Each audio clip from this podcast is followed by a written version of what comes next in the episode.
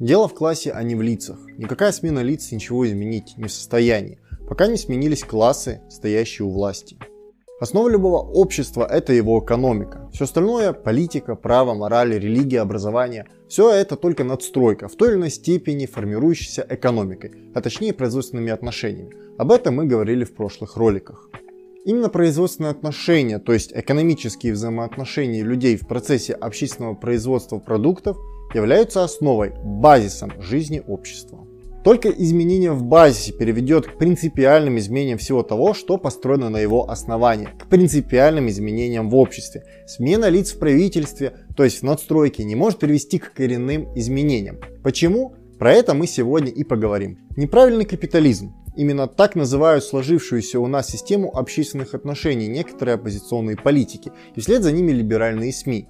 За ними и многие люди начинают воспринимать сложившуюся систему именно так, думая, что где-то там, где-то, где нас нет, капитализм-то очень правильный. Методы для того, чтобы сделать капитализм правильным, предлагаются самые разные. Борьба с коррупцией, замена чиновников, честные выборы, больше власти народу, прозрачность в выборах, свобода слова и прочее, прочее, прочее. Но все это идеализм. Все это предложение изменить надстройку, не затрагивая базиса. Это как бороться с симптомами, не обращая внимания на причину болезни. Давить прыщи, не понимая, что причина в неправильном питании. В таких случаях люди уповают на иммунную систему, которая вроде как должна побороть недуг. Но в человеческом обществе такой иммунной системой является сам рабочий класс, ведь только он заинтересован в радикальных изменениях системы, внутри которой с его трудов наращивает пузо меньшинство, дорвавшихся до власти. Но, увы, люди в своей массе имеют достаточно идеалистическое воззрение на ряд вещей. Глубокие знания в одной области не дают гарантии верных взглядов в другой. С таким основанием вполне логично, что у людей может возникнуть заблуждение, мол, поменяв определенных людей и определенные группы во властной структуре, можно добиться коренных изменений. Но почему же оно вообще возникает? Ответ прост. Люди не понимают общественных процессов, их взаимосвязи и закономерности. И прежде всего то, что политика ползет в хвосте за экономикой, что производственные отношения определяют интересы политиков, а значит их поведение и принимаемые ими решения. Взять хотя бы ту же Украину, где это весьма контрастно видно. Ахметов и ряд других олигархов, обладающих средствами производства в сфере тяжелой металлургии, топят за восточный вектор Украины, направленный на сближение с Россией. Почему? Потому что это в сфере их личных, материальных интересов. Им нужно сопряжение с российскими предприятиями, ведь в советский период это была единая система, и предприятия взаимосвязаны. Более того, им выгодно добиться хороших цен на энергоресурсы. Вследствие за этим все украинские политики, выступающие за так называемый восточный вектор, это всегда исполнители интересов этих определенных групп олигархов. Это политики, которым выгодно быть в союзе с олигархами, именно в материальном смысле. Или взять политику России в Сирии. Как бы федеральные каналы не трубили о помощи сирийцам, Асаду, борьбе с терроризмом на дальних подступах, суть остается абсолютно в сфере финансовых интересов, борьбе за нефтяную трубу. В обществе есть ряд проблем, которые могут решиться на низовых и верховых уровнях власти. Сами люди, занимающие определенные должности, уже при входе в эту должность поставлены в определенные условия. Эти условия закономерно вытекают из условий, сформированных в самой системе государства, и могут быть изменены только от изменений там.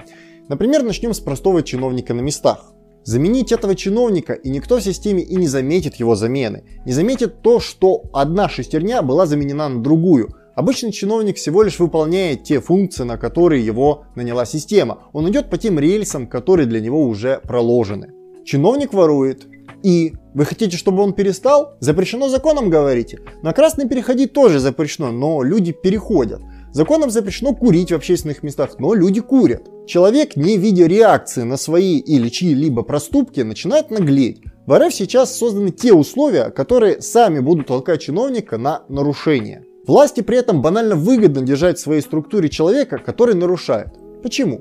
Потому что на него всегда можно накопать компромат, манипулировать им и заставить выполнить то, что нужно вышестоящему. Остается вопрос лишь в субъективной нравственности, конкретно личности, то есть на зыбком основании, на морали человека, которая к тому же свойственно меняться под давлением новых, особенно материальных условий.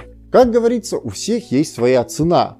Весьма часто люди поставлены в такие условия, что по-другому они и не могут оставаться на должности, кроме как нарушая. Оттого все эти шутки про ГИБДДшников, берущих взятки, учителей и врачей, берущих шоколадки и прочих людей с низкой зарплатой, но большим потенциалом для взяток. Проще говоря, сами условия толкают людей на коррупцию. Но ведь простите, а что ведь там на Западе, где правильный капитализм? Как там с этим вопросом? Что же, давайте разберем этот весьма любопытный вопрос. Местные элиты уже сформированы и сформировали общий вектор страны. Кардинальных метаний там уже нет. А точнее, они уже заняли свою нишу в общемировой капиталистической системе, получили свою специализацию и кусок пирога. Это те страны, которые прошли период холодной войны, прошли тот период, который вынуждал их закаляться и оттачиваться в борьбе с давлеющей красной угрозой.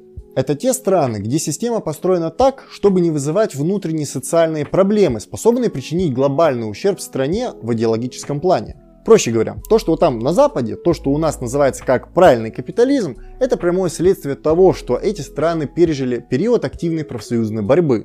Именно боязнь революций или восстаний и жесткая неприязнь к соцлагерю и социдеям вынудили эти страны делать капитализм с человеческим лицом, стараясь скрыть и заретушировать те внутренние противоречия и конфликты, которые в обществе были.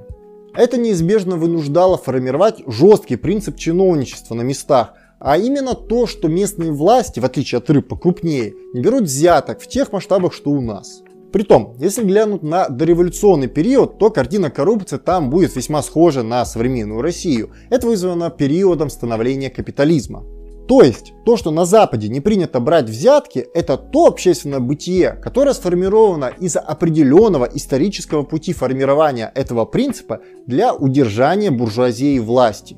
То есть, буржуазная власть на Западе была поставлена перед материальным противоречием сохранения своего режима, а не перед идеальным противоречием работы во благо всего народа. Сейчас же красной угрозы нет, которая бы могла выковать правильный капитализм. Сейчас повторить этот путь невозможно, оттого потуги либералов выглядят еще более забавно. Тут стоит понимать, что мелкобуржуазные взгляды о том, что стоит лишь поменять плохих на хороших, базируются на чисто идеалистических воззрениях.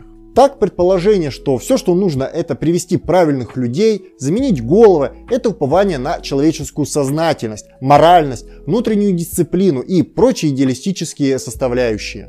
Они вызваны тем, что люди не понимают вторичность этих надстроечных отношений над производственными, не осознают их зависимость от базиса. Оттого лишний раз напоминаю, что ключевыми для марксизма оставались и остаются изменения в базисе, в производственных отношениях, кои и определяют государство, мораль, право и все остальное. Упование на правильных людей всегда будет разбито тем, что правильные люди, ставясь в капиталистические материальные противоречия, превратятся под давлением базиса в неправильных людей.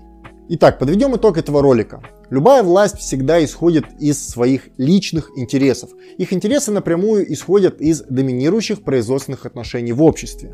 Для того, чтобы дать верный вектор управленцам, необходимо поставить их сообразны этой верности материальные противоречия, поставить их в условия, которые бы толкали их действовать сообразно интересам народа. Проще говоря, необходимо создать такую систему, в которой люди при власти своими материальными противоречиями будут скованы и направлены на улучшение жизни всего народа.